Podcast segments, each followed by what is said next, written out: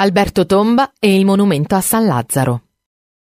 È nato a Bologna il 19 dicembre 1966. Istrionico, sempre sopra le righe, è stato capace, lui che veniva dalla città, anche se nato e cresciuto a Castel de Britti, frazione collinare di San Lazzaro di Savena presso Bologna, di scardinare la figura dello sciatore montanaro a cui il mondo, ma soprattutto l'Italia, con Zeno Colò e Gustavo Töni, erano abituati.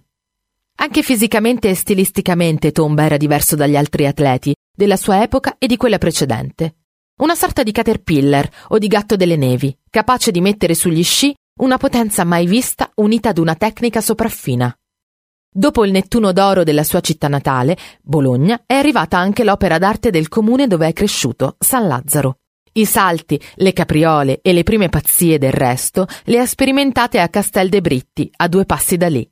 La scultura, opera di Gennaro Natullo, è composta da una montagna d'acciaio solcata da un paio di sci e a valle i cinque cerchi olimpici.